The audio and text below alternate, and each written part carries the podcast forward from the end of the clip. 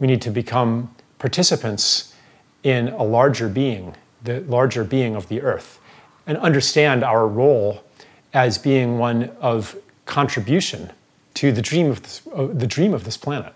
Like, what is our role to play? What these amazing gifts we have, the human species, we have incredible gifts. What are they for? Are they for just us, or are they to contribute to something that includes the totality of life?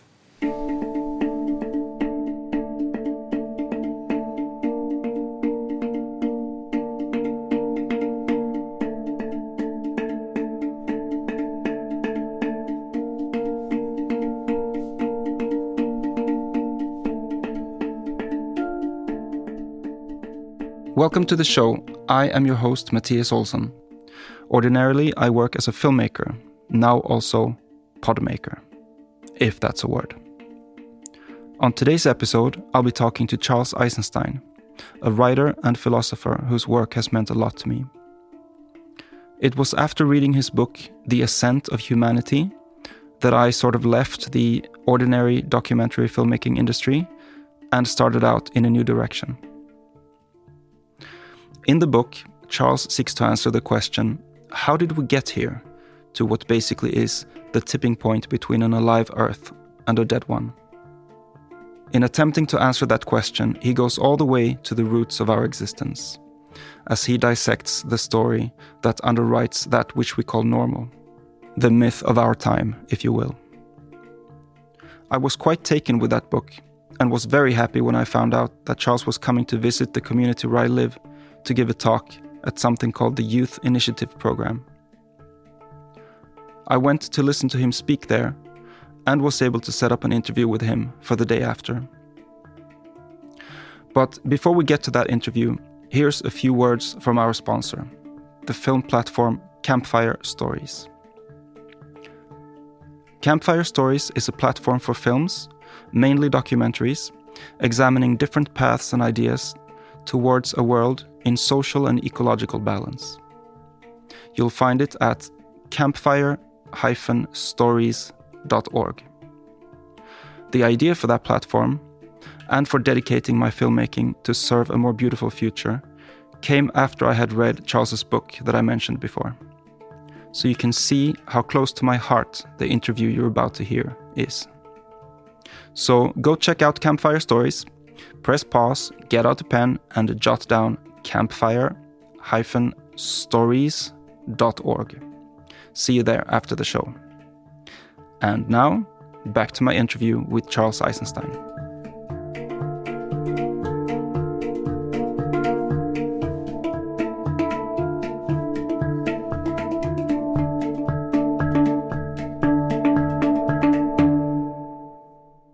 Human beings, as we as we know them biologically, um, have been around for about two or three hundred thousand years, roughly, uh, to our knowledge, and have been through different chapters of what's considered normal, what's considered um, uh, the, the, normal story of where did we come from and where we're going.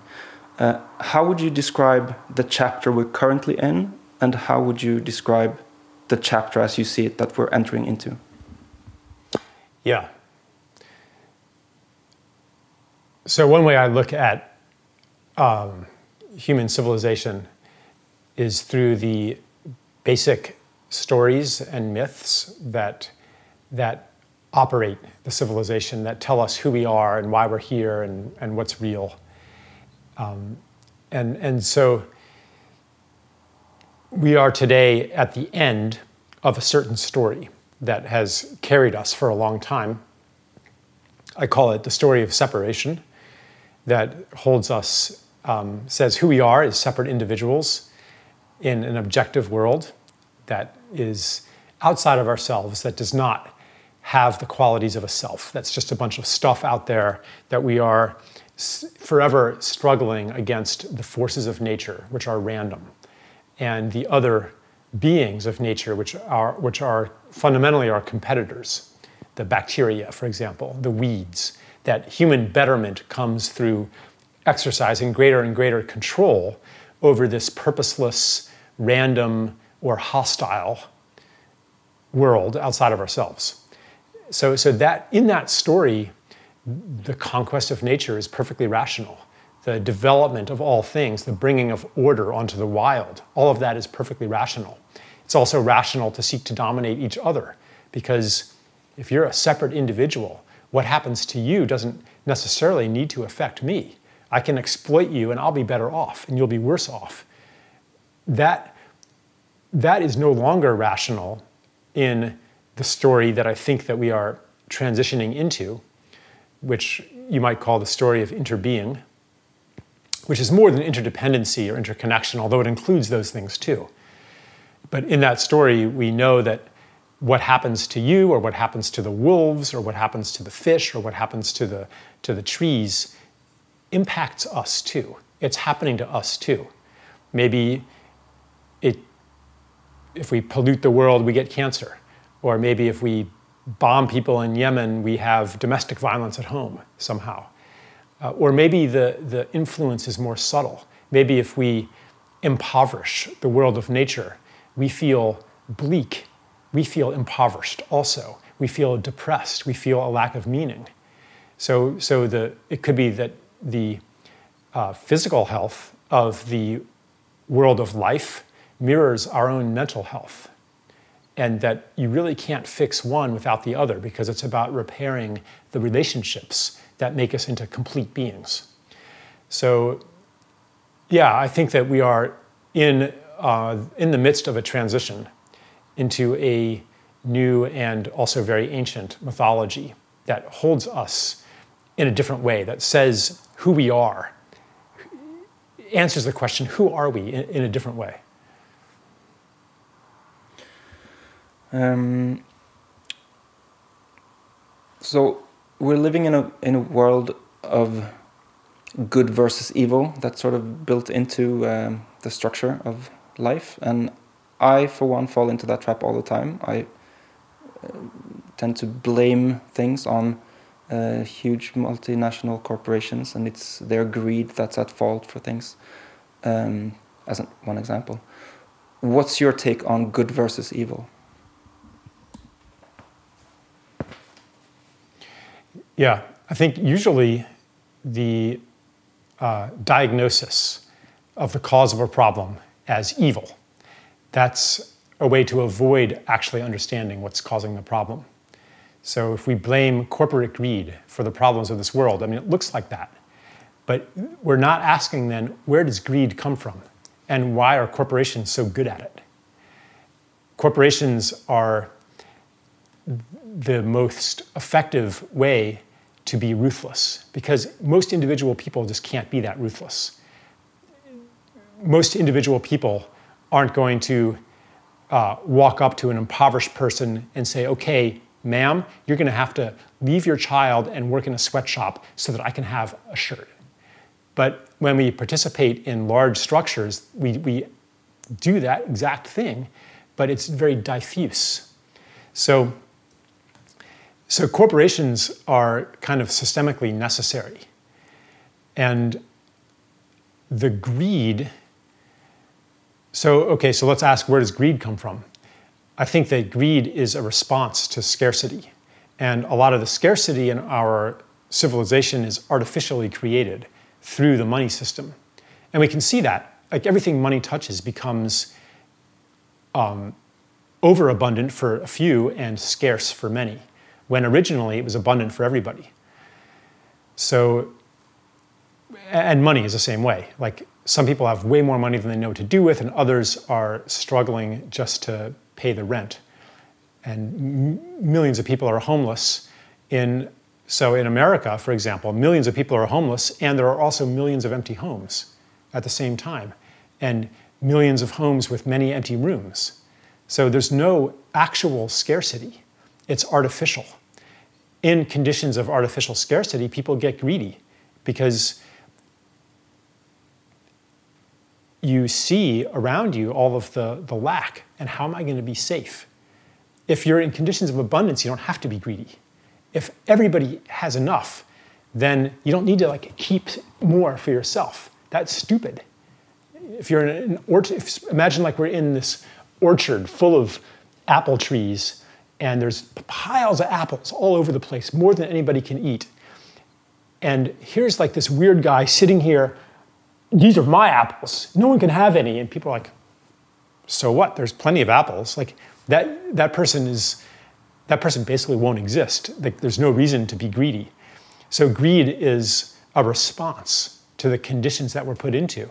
It's a desire for a kind of security that we miss because really the security is supposed to come from connections, from a sense of belonging to place, from a sense of belonging to community. And all of that belonging has been shattered by modern civilization. We don't have that anymore. We don't have that fundamental security and fundamental sense of being here and belonging here. So, as a substitute for that, we want to acquire power, control, and that, that's what money really is it's power and control over, over the material world. Like, that's a substitute for what's missing. So, to go to war against the symptom, so greed is a symptom, right?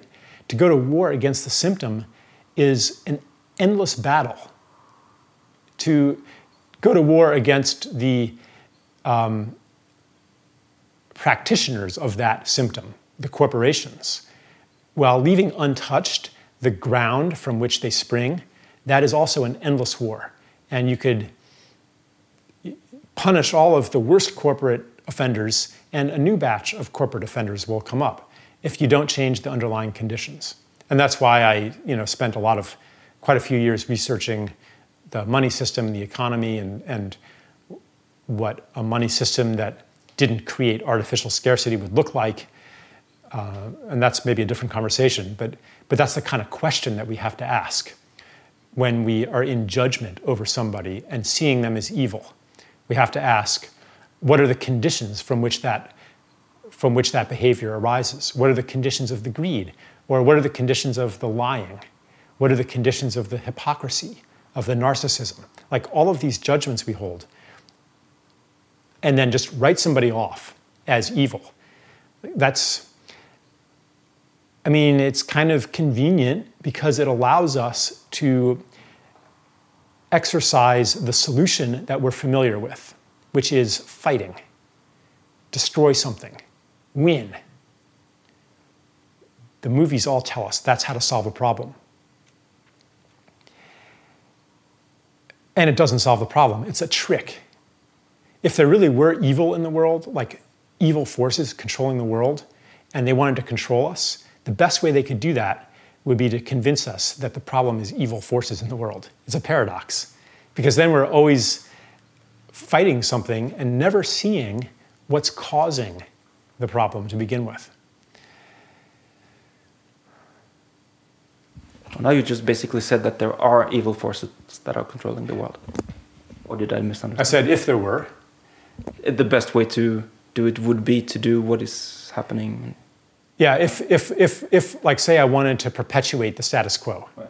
and prevent people from ever changing things, then I would create conditions where they're blaming each other, mm. where they're blaming bad people for doing it, where the people um, in the corporations are blaming those ignorant hippies, and the ignorant hippies are blaming the greedy people in the corporations, and the scientists on Monsanto are blaming the ignorant anti-science deplorables, and the the Trump supporters or the or let's say the environmentalists are blaming the the greedy, corrupt uh, Monsanto scientists, and everybody is blaming the the um, excuse me everyone's blaming the moral deficiency of somebody. Like that, and they're all fighting each other. Like that's going to perpetuate the status quo because it, the, the spectacle and froth of that fight distracts attention from these deeper questions of where the greed, where the hypocrisy, where the lying, where, where does that come from? What has to happen for you to become a person who does that? Or have you never done anything like that? Probably if you're like me, you have. And, and so then a response, instead of punishing, would be curiosity. Like, why did I do that? But not as in, why did you do that? But why did you do that? Then what happens is we don't know what to do. Like when we see the deep systemic origins of what we call evil, and we see that fighting isn't going to solve the problem, we face a dilemma.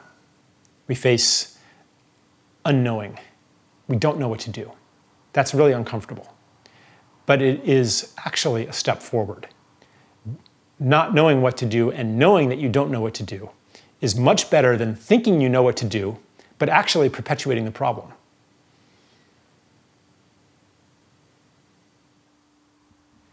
Thank you. Whenever I think of um, climate change and the environment, uh, environmental destruction that's happening, um, I always, uh, the amount of people on this planet always comes up for me. Um, I don't know the numbers now, but I, I think somebody said that it's the, the doubling of the population happens twice as fast for every time it doubles. I don't know if that's still the case, but that was the case at least. Um, so it just I just feel like there's just too many of us, and we're becoming more and more and more of us. Um, how do you see the the Earth's population in correlation with um, climate change and, and getting uh-huh. out of it? Yeah. yeah. So I think that that yeah, I mean, often people will come to me and say, Charles, you're ignoring the elephant in the room. It's population, and if we don't cut the population, then nothing else is going to work. And I think that that is another escape into kind of a false solution that allows us to practice the things that we are already good at. Uh, something to control, a number to control that we can do with centralized policies uh, and, and um, controlling people's behavior. So I looked into this, and what I found um, a few things. One is that if everybody lived the lifestyle of the average El Salvadoran, then 8 billion people is sustainable. If everybody lived the lifestyle of a traditional villager in India, 16 or 20 billion is sustainable. If everybody lived the lifestyle of an average North American, then even 2 billion is not sustainable. So the, the, the, the question of population can be a mask uh, for other issues that we need to look at how we want to live. And to say that we, so some arguments say, well, look, industrialization is a fact. Um, mega cities, you know, industri- uh, economic growth, more and more people eat, having cars. Therefore, population levels are unsustainable and we need to reduce the population. That takes for granted a certain model of development. And I think that's what we need to question. We need to question is urbanization a, an inevitable trend. Why is urbanization happening? Why are people wanting to, to leave the land in such great numbers? Is that because human progress and human betterment is a natural progression from the soil to the machine to the, to the world of data? Like, is that our destiny to become more and more disconnected? Or is that simply the model that we've developed in the West and the story that we've had about ourselves? Are there maybe other models of development that actually meet real human needs more effectively? I think there are. For me, a, a more joyful, happy life isn't in a bigger house, driving a faster car, having more bandwidth. In fact, I'm moving in the opposite direction. You know, I spend the summer at my brother's farm. Uh, with my feet and hands touching the soil, doing labor. And a lot of people want to simplify their lives because they've recognized that even the peak of quantitative development isn't really what they wanted. It's another substitute for something else that's missing. So to go to return to population, we need to begin asking different questions. And also, I will say that population growth is leveling off uh, quickly, and probably we will peak at maybe 10 billion, 11 billion, and, and then the population will slowly begin to decline. Many, many countries, almost every developed country, has a birth rate of less than the replacement rate. In, in many countries, much, much less. You know, you need about 2.1 children per woman um, to maintain a steady population. And in many countries, like Germany, I think is maybe 1.5 or something. Um, Japan is 1.4, 1.3. I mean, there's a lot of countries that have, even China is less than two. Um, India is quickly going that direction. More and more countries are, are, have rapidly falling birth rates. So it takes a long time for that to result in lower population because at the same time, life expectancy in many of those countries is rising. But the, the rise in life expectancy is f- flattened out too in the developed countries. And in, in, in the United States, it's actually showing signs of declining now, life expectancy. So I don't think that population really is the elephant in the room. It's, it's a kind of a, it's a red herring, a distraction. Still, it's nice to hear. But yeah, so, but you know what? Like, so then we can ask different questions. Not like what's a sustainable population, but what's the ideal population?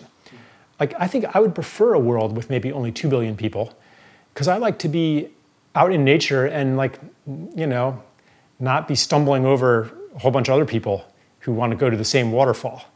Like, I think that there are other reasons why we might want a lower population. And that, over a long time, I think becomes a general conversation and culture, in, uh, um, a collective culture of humanity.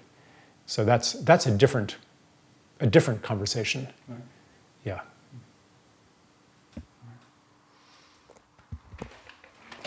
Uh, I have a really hard time um, with certain aspects of everyday life uh, because they clash with my ideals. Uh, so one example is when um, uh, one of our children have a birthday party and their friends bring gifts, which is wonderful, but all I can see as they open the gifts is just plastic and electronics and stuff that I'm going to have to take to the garbage dump in a couple of weeks when it doesn't, doesn't work anymore. But so it's a conflict because I don't really want to tell my kid, like I don't want to call the parents of the other children and say please buy books or wooden thing. Like it's just a conflict. Do you have similar things where in your everyday life your um, ideals don't match up with with life? Yes. Yeah. yes. Next question. No yeah i um, yeah i mean the same thing. Uh, that's one reason why we moved to a location where there's many, many parents who share our values. And they totally understand when we say, don't bring gifts. And they totally understand if our son goes to play, don't watch videos. Like they don't, they, they have the same values. If you're in a situation where the people around you don't share your values, then you always have to fight to maintain your, your own values, um, especially when you have children and then you have conflicting values. Like there's the value of, of not burdening your life with too much stuff. And then there's also the value of maintaining harmonious relationships with the people around you. And like they might feel insulted, especially if it comes to the older generation. Like I have this problem with, with my mother. Like the way that she was conditioned to express love was through gifts of material things. That was the cult of consumerism that was in its heyday when she was growing up. Like that's how you did it, you know? So it's hard to ask her to stop doing that because it lands on her as if I'm asking her to stop loving. And and yeah, so so these so material culture is an um, an expression of the spiritual culture. And to ask people to violate that is really in, it's it's an invitation to um, a, a a rupture with their their story of who they are. Like it goes all the way to to to it disrupts their understanding of the world and, and what's right and what's normal. It's it's a big challenge. Um, and like, I'm not going to say, yeah, stand up for your values necessarily. Like, sometimes, um, but to be aware of what you're communicating and to just sometimes be aware that there's conflicting values at work here. And sometimes it's better to just eat that birthday cake, you know, because it's just, as, as the saying goes, when in Rome, do as the Romans do. There's a kind of a respect if you go to somebody else's culture. You don't just say, well, oh, I'm going to do things my way, but you listen, you observe, um, you, you learn a bit about the, the, just like you learn a language, etiquette is another language. And the way that we handle material culture, that's another language. So I don't think there's an easy answer to that. But in your everyday life, like are there other examples where you're like, I don't know what they might be, but but things that you come across often that's like, I wish I didn't have to do this, but I have to, or I feel like I have to. Any other? Well, like for example, um, I do a lot of speaking, and often they ask me to sign a contract. So really, I mean, when you're signing a legal contract, you're basically saying, we agree that if we disagree, we will call upon the state, which will uh, enforce our agreement through threat of violence. Like we're, we're, we're basically putting our trust in the violence of the state to settle disputes. I don't want to do that. And realistically, like it's, you know, probably we're not going to sue each other, but it's like, it's like a, it's a ritualistic statement um, that so like i try to avoid signing contracts. I don't like the i don't like the the reality that i'm affirming through that ritual. Rituals draw their power from the story that contains them but they also give power to that story. Every time that you sign a contract or even like use money or go to um, a medical institution for treatment, you're reaffirming the reality and the power of these institutions. So, okay, but then again, like I have work to do in the world, and the person asking me to sign the contract, they have fear, they have or a organizational policy, and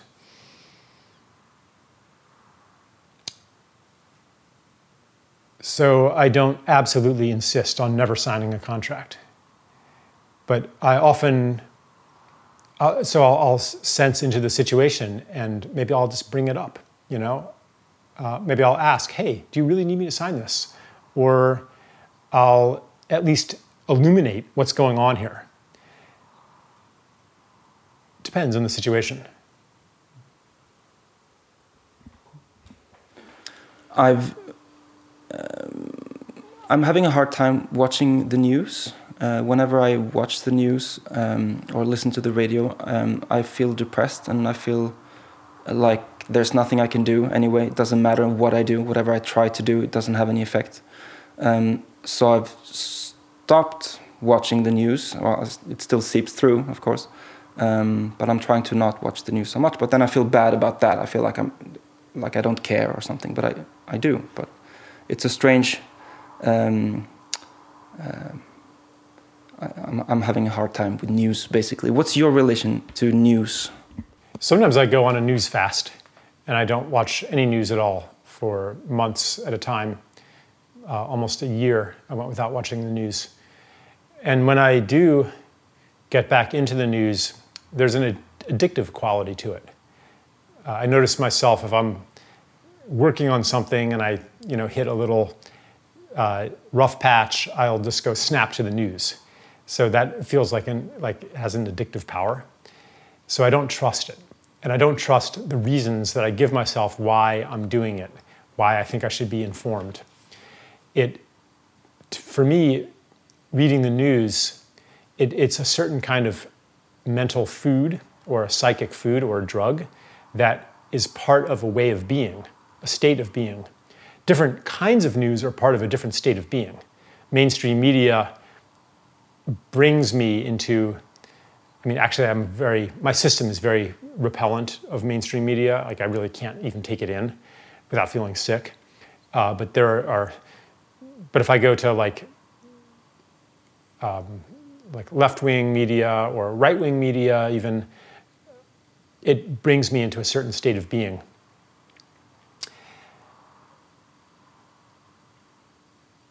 And I guess I'm looking for media that nourishes the state of being in which I feel the most true to myself and the most productive. So to take that in rather than what I should be reading, how I can be informed, or even what's true, but rather what nourishes me, what makes me feel good, what makes me be effective in the world. That, that's my ideal. Um, and I can't say that I live up to that completely, but sometimes I get uh, a taste of that. And then it's no longer addictive, but it makes me, it's empowering. A lot of, and this is related, I guess. I think a lot of people go to the news to reassure themselves that the world is as they think it is, to reassure themselves that they're right, to reassure themselves that they're doing an okay thing with their lives in the world. Uh, and, in that sense, it is a kind of, of nourishment as well. Is it a nourishment of the state that they really want to be in? Maybe not. But it is so much more on a psychological level. It's so much more, excuse me, it, it's so much more than just gathering facts about the world. It's, it's a way to uh, architect or to engineer the conditions in which your state of being and your worldview can exist.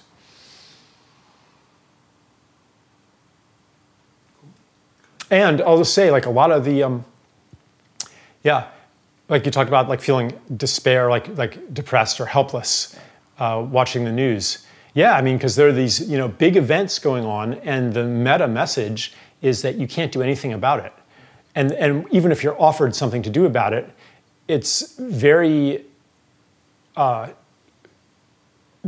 trivial. Like like you vote for somebody, or you maybe sign an electronic petition, or even if you go out into the street and protest, like you're just one person out of out of millions of people, and the protests don't seem to change anything anyway. Um, so the meta message is for most media is that things are terrible and there's nothing you can do. Because the worldview or the theory of change or the story underneath all of this is that, again, you're just a separate individual. So it, when you accept that, nothing you do really matters. Therefore, the uh, macro view of faraway, distant, important events happening, that contributes to that feeling of powerlessness. The, the message is, yeah, this is happening, you know, Russia did this, whatever, uh, Israel did that, and you're just sitting here, you're just one person, and, and you're just, your only act is to be informed. But what are you actually doing to change it? Anything that you can do, I mean, with a few exceptions, like me, like I could theoretically write an article about something, and I, you know, even like I'm not actually like that huge a public figure, you know, maybe a few tens of thousands of people will read it and probably nothing will change then either. But but for most people who don't even have that, like what you can actually do, rationally speaking, can have no possible impact on any of these big events. So yeah, that's why I think it's really important to embrace a different understanding of how change happens in this universe that doesn't depend on the force that you can exert on the world that validates the small actions that operate on reality in mysterious ways that defy conventional causal thinking. And that's a whole other topic that I maybe won't go into right now, but you could ask more about it, or we can move on. Yeah, we, uh, you spoke about that yesterday, and yeah. I filmed that, so I can okay. cut to that. I'm going to step out here for a moment. The background story here is that the day prior to this interview, Charles had given his presentation at the Youth Initiative program, and he had spoken there of uh, another way of envisioning uh, a theory of change in the world. And that's what I was referring to when I said I filmed that yesterday. Um, and I'm going to actually cut now to that what I was referring to. So we're going to step into uh, Charles's presentation at the Youth, the Youth Initiative program uh, just for a little bit so that we can um, hear more of what he means when he talks about um, the fact that change doesn't necessarily happen the way we think it does through uh, through force, through whatever force we can uh, muster to make things change. Um, he's giving he'll he'll give a, a beautiful example here. So let's listen in. Who who do you think, for just take an example here, who would you say was the most influential, important person in the history of South Africa? Most people would say Nelson Mandela. And I understand that. But what if you ask, well, how was it that he stayed peaceful throughout all those years in prison and didn't come out of that wanting blood revenge for what happened to him and his people? How, what, gave him that resource? I, I don't know the answer to that, but I imagine it could have been his grandmother. Maybe it was his grandmother who gave him so much love and so much wisdom when he was a child that he was able to hold that through decades in prison. We don't know. I mean, maybe, maybe some people know more about him than I do, but, but it could be that. So then, who was the most influential person in the history of South Africa? It was Nelson Mandela's grandmother. And, and what that means, and that's an example of the mysterious pathways that every action ripples out into the world. Every action. In the story of separation, no. Some actions are totally wasted. What if, your, what if your heart calls you to care for dying people in, in hospices, or um, homeless people, or handicapped people? And you cannot say how this is going to change climate change or, or any of the big social issues in the world and your heart says, but this is important. And your mind says, how could it be important? But when we understand that we're not separate from all, then we understand that a change in one place is a change in every place. That anything that happens here happens everywhere because we're all connected. All right, stepping out of the presentation at the Youth Initiative program and back into the interview. I've sort of identified four important pillars for my life that are that um, um, yeah that are important for me to live well. Three of them I know I have a pretty good idea of how to do, how to put into um, action. Uh, the fourth one I have no clue so I want to ask you about the fourth one. Um, so the, the, the, pillars are um, contemplation, action, um, grief, and celebration. And um, so grief, I guess it relates to watching the news or getting information that tears me up inside or makes me feel um, sad or upset or angry. Um, but I, I don't know how to deal with it in a constructive way. What's your relationship to grief in that sense?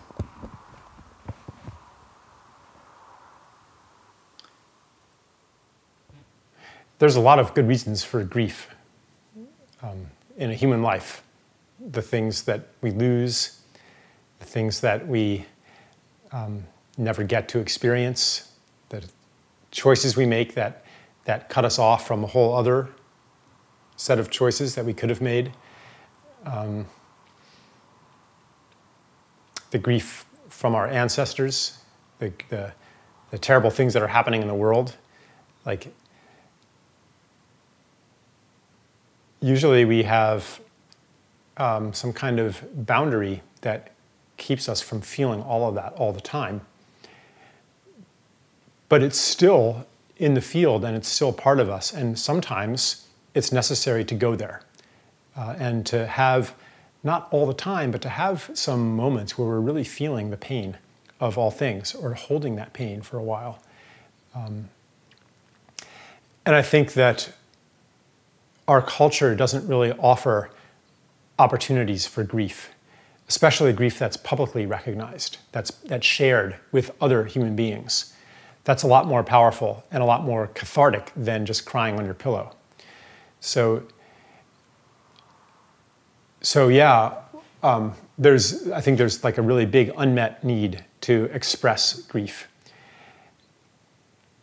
And sometimes, so, and, and, and like, so there's no socially appropriate occasions, even funerals in a lot of countries, you're supposed to like be very reserved, you know, and you're not supposed to be wailing, crying, and people holding you, and like, and like that's not how it happens in most Western countries. So there's this need, this this soul need to go into the space of grief. And then so sometimes we might even like unconsciously will be seeking out things that make us feel that. Or something will just invade our life and pierce through the barrier. And it it will unleash like like one time our cat, you know, like we had to um, the cat didn't even die, but my wife at the time got allergic to it and we had to give it away, you know. And like I was just like bawling. And it really wasn't about the cat. It was about all the other things that had been suppressed that I had never cried for. My lost youth, you know, my moving away from home when I was 17, you know, my like all these things that I just and and so then because of like some silly cat, she wasn't even a very good cat, you know. But then like that opens up the the floodgates.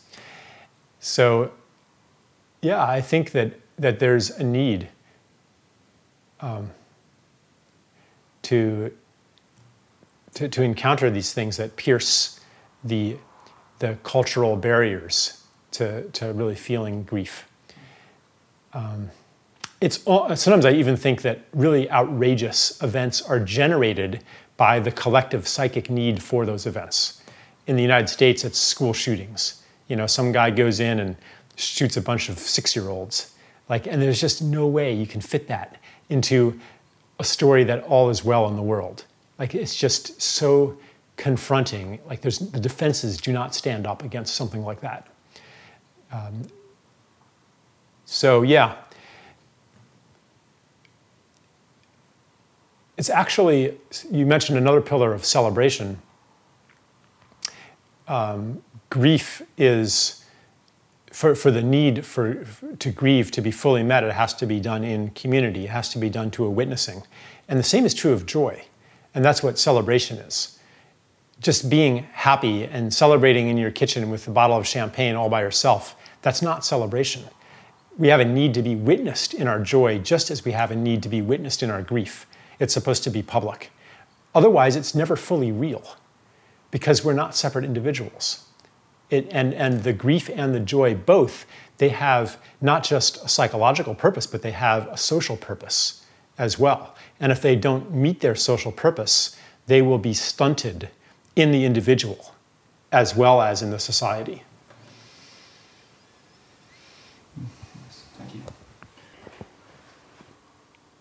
Right. In um, The Ascent of Humanity, you wrote about uh, technology, um, and I'm, I I'm going to paraphrase, but something uh, about the fact that we're blinded by the promise of technology and that it hasn't delivered. Um, at the same time, I, I, I, so I agree with that, but at the same time, I get really excited when I hear about like um, a, a, boat that's built specifically to, to clean out plastic from the ocean or some other uh, technological advance that will help uh, clean up our mess. Yeah. What's your take on that? Or like what, how do you think that technology actually will help uh, get us out of this mess? Or do you think it will help? I mean, what is technology? You know, technology is, you could say on one level, it's just the way that we interact with the material world. Every culture uses technology so it's a question of what's the purpose to which that technology is dedicated. What are we using the technology for? I think that in our current society, we use technology for a lot of things that maybe we shouldn't use technology for. We use it to substitute for other things that we need. But that doesn't mean that there isn't good and right uses for technology.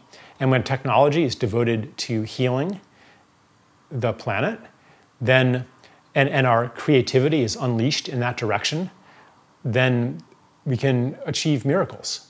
I mean, already, like, look at how much of our, of our scientific and technological brilliance is devoted toward weapons. Trillions of dollars every year globally. Just imagine if we just took just that and devoted it toward cleaning up the plastics. We could probably do it with a fraction of that. Like none of these problems, if we, so, so the problem really, maybe the conversation isn't even about, shouldn't be about technology, but it should be about what are the values and incentives and structures that direct the application of technology. And then, you know, when those change, then certain realms of technology might become much less important and others might become much more important. And I think that overall, the, the realm of high technology might shrink. We might start doing things, we might start replacing technological ways of doing things with simpler ways of doing things, like uh, growing food, for example. Like there's a lot of high tech food right now, like robot run, like automated hydroponics farms. I think there are a lot of those in the Netherlands. And we might go back to more people planting gardens. So that might be a retreat of technology. I have friends who are super excited about artificial intelligence and the I think it's called the technological sing singularity. Singularity. Right. Uh, I get super scared when I read about it or hear about it. I just feel like it's the wrong path um, intuitively. What's your relation to artificial intelligence and syn- synchronicity? Yeah. Singularity. Singularity. Sorry. yeah.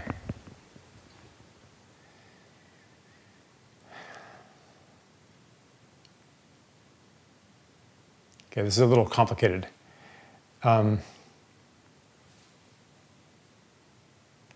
so we, we are right now in a phase of rapid development of artificial intelligence after many decades of stagnation, where the, the initial enthusiasm about it failed to materialize for a very long time. Now there are significant breakthroughs in machine learning so there's like a new wave of enthusiasm that yeah maybe we are going to have machines that are as intelligent or more intelligent than human beings. I mean already they're way better at playing chess and and other games.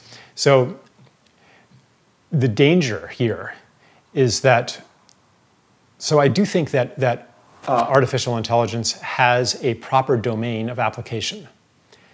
It's very good at solving quantifiable problems, problems where you can convert the situation into numbers and where the solution is also reducible to numbers. And as we become able to convert more and more situations into numbers, the uh, more like face recognition, for example, like like the, the you know if we can reduce face, faces to a data set and then assign a problem to the AI, it can perform face recognition. It's getting much, much better at that. The, so one of the so there's a lot of obvious dangers that that people write about.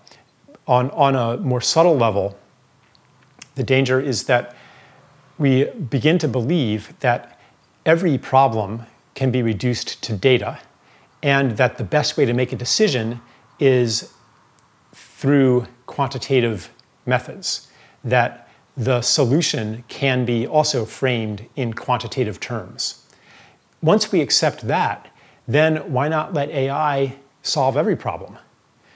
But what I've been noticing is that in our society, even as we achieve more and more of the things that we can quantify, we are losing the things that are qualitative, things that, that cannot be converted into data. This is a danger, especially in the um, environmental movement, where the things that don't, either that we don't measure or can't measure, those get secondary status in a data centric, carbon centric model of how the, how the planet works. And environmentalism or green becomes a matter of low carbon or something that you can quantify. And therefore, you can offset it. And therefore, you can monetize it and have incentive policies. But, but what next? But, but the things that we don't measure might actually be more important. Just like the things that we don't measure in GDP might actually be more important to human happiness. So we could have an AI that runs the whole economy to maximize GDP, but and it might work. Even at the same time, we might have um, rising levels of depression. And can you quantify that? Well, maybe you could try to quantify it and have everybody fill out a questionnaire. And so then the AI tries to create systems where people are less depressed, but what it's actually doing is creating systems where the answers to the questionnaire are, are different. And is that really going to capture psychological well being? Or could you have a situation where, like, like if I were the AI, one solution would be to set up um, some kind of system where people feel compelled to write the correct answers. From the AI's point of view, problem solved. And in fact, we get a little bit of that because we're so conditioned to providing the right answer. Like we already have a system in place to do that. It's called school. So the danger, like just to repeat, the danger is that it draws us even more into the belief that the, the way to live life, the way to engineer a good society, is through better management of data. And that, is dangerous because it focuses all of our attention on the things that we can quantify and causes us to neglect even further the qualitative dimensions to life. Like, can you quantify beauty? Can you quantify intimacy? Can you quantify authenticity? Can you quantify joy? Can you quantify um, spiritual enlightenment? If you cannot quantify these things and you run the world by, with an AI, you're going to get less and less of these things. We already are seeing this. Already seeing less and less of these things, not because the world is run by an AI, but it is run on, on a quantitative basis. Like everybody wants to bring science into their decision making, um, but really the mother of all quantitative systems for running the world is money, which reduces a million things to just one thing a million values to one thing called value. It, it yeah, converts the world into a quantity. So AI essentially is just like another way to do that. So the important thing with AI then is to recognize its limitations and to, to prevent the quantitative tools from usurping the rulership of qualitative values, of human values. They, should, they must never become the master. They should only be a tool that is governed by our, our spiritual values and put to, put to work for those values. And, and, and yeah, we just have to really remember that anytime we quantify anything, something is left out even what's left out could be things that, that we could quantify, but we decide not to, because those aren't important, we think. Or they could be things that are too hard to quantify, or they could be things that are fundamentally unquantifiable. Otherwise, we're going to have a world that has more and more of everything we can measure, while the interior, the meaning, all drains away, and we have cold, hard shell of a world.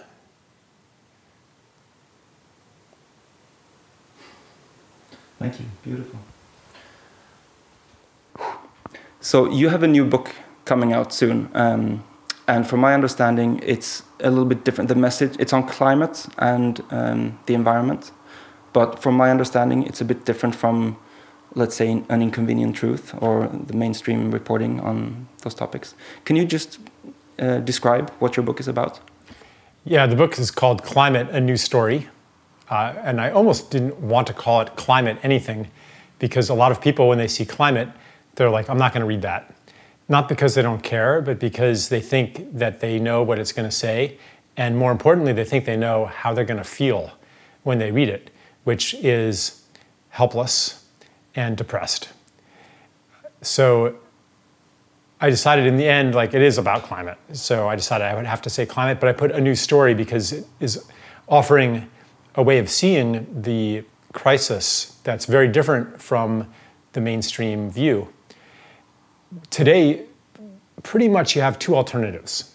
Either you can believe that global warming is going to cause massive problems, possibly even human extinction, or you can believe that the whole thing is fake, it's a hoax, it's not real, it's not happening. And I'm offering uh, something that's kind of, you could even say, outside that entire spectrum, which is it's a little risky for me. Um, I feel kind of vulnerable doing it because in a situation of polarized opinion, everybody's looking at the issue through the lens of which side are you on? So if you don't fit their side, they think you must be on the other side. And, and the idea that, that both sides share hidden assumptions that are actually at the root of the problem, that is just not you know, on the menu of possible opinions. So that's, but that's where I'm coming from, uh, offering. Yeah, it's it's a it's a it's a new story. So I do think that there is a serious ecological crisis. Part of it is a climate crisis, which means changes in the persistent patterns of precipitation and temperature around the world. I think that one of the main points of the book is that it's a mistake to put all of the emphasis on greenhouse gases and that we need to put more emphasis on the role of ecosystems, really the role of life in maintaining a healthy biosphere. The idea is that life itself creates the conditions for life, that the forests and the wetlands and the fish and the insects and the soil, these are all organs of a living being. That if we continue to degrade these organs, even if we cut emissions to zero, the climate is still going to get more and more deranged. And the result may not be human extinction. It may not be anything measurable for human beings. We might continue to have economic growth and plenty of square feet per capita and uh, higher and higher bandwidth and 5G and 6G like we might have all of that in a concrete dying world. And we need, so part of the book also is saying we need to orient toward love and not self interest. We need to become participants in a larger being, the larger being of the earth, and, and, our, and understand our role as being one of contribution to the dream of this, uh, the dream of this planet. Like, what is our role to play? What, these amazing gifts we have, the human species, we have incredible gifts. What are they for? Are they for just us? Or are they to contribute to something that includes the totality of life? So that's so I, I see the climate crisis as an initiation into a new and ancient relationship between humans and the rest of life. so in how to call it? In, in, the mainstream version of how things are um, there are things that a regular person can do to quote unquote help save the planet. We can uh, switch to an electrical car or get rid of our car and take the bus. We can um, buy organic food uh, switch to a vegetarian diet. We can recycle. There are these things that that are okay and we can do to help. But from your perspective, do you have anything else to offer that is easy for everyday people to do in everyday life to help change mm -hmm. the situation? Yeah.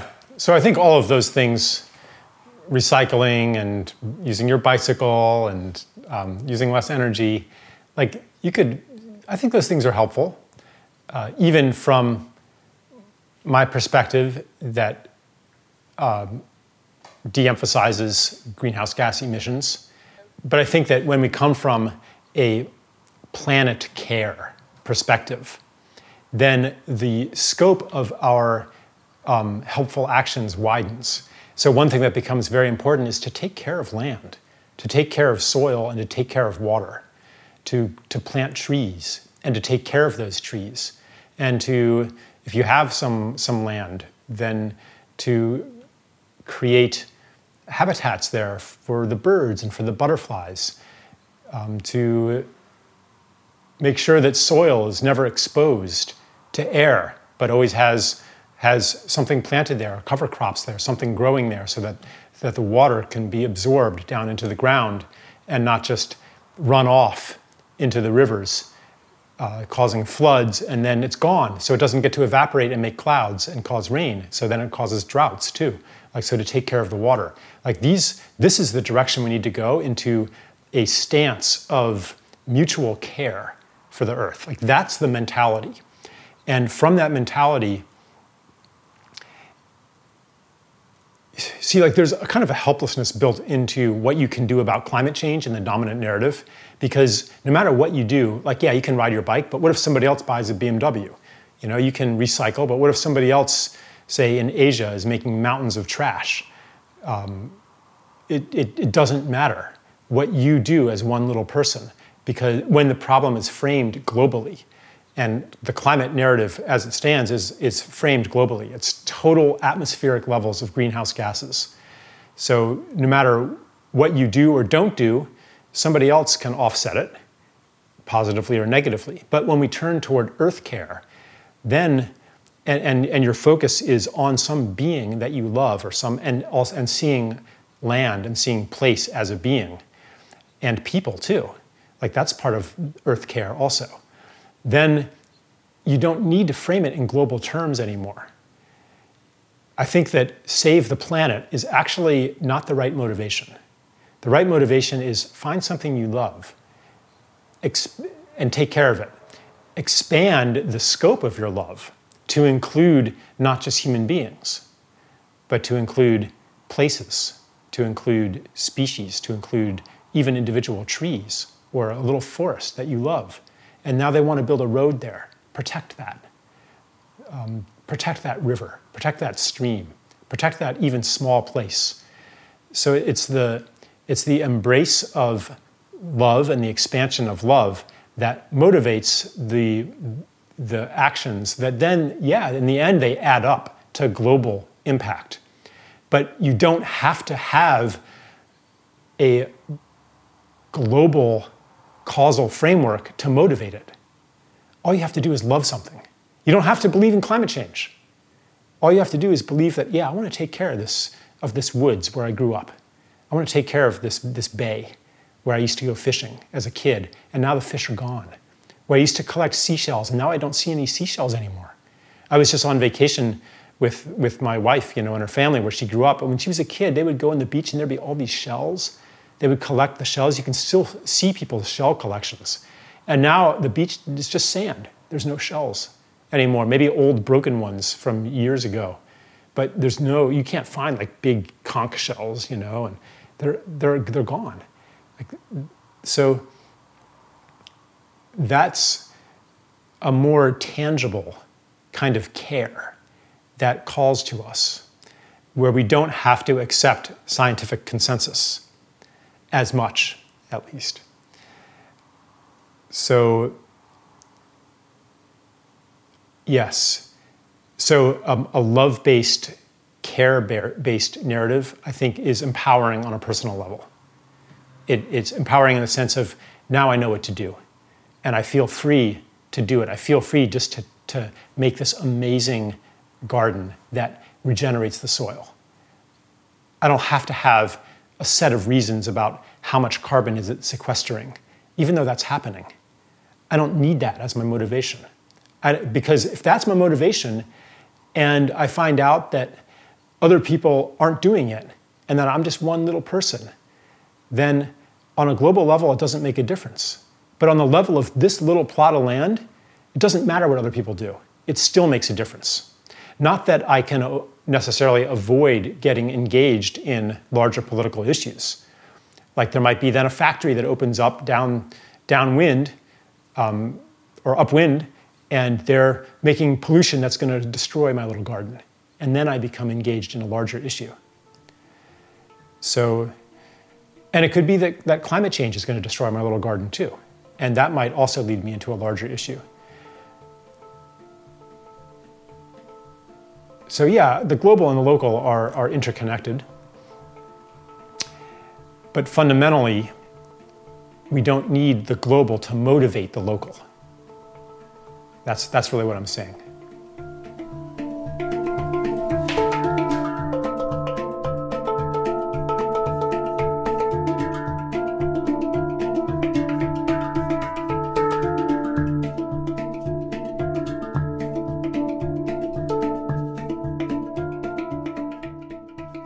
Music in this episode comes from the duo Hang Massive. Check them out at hangmassive.com. This show is sponsored by the film platform Campfire Stories, with films that are disconnected from the mainstream but in tune with the zeitgeist. Campfire-stories.org.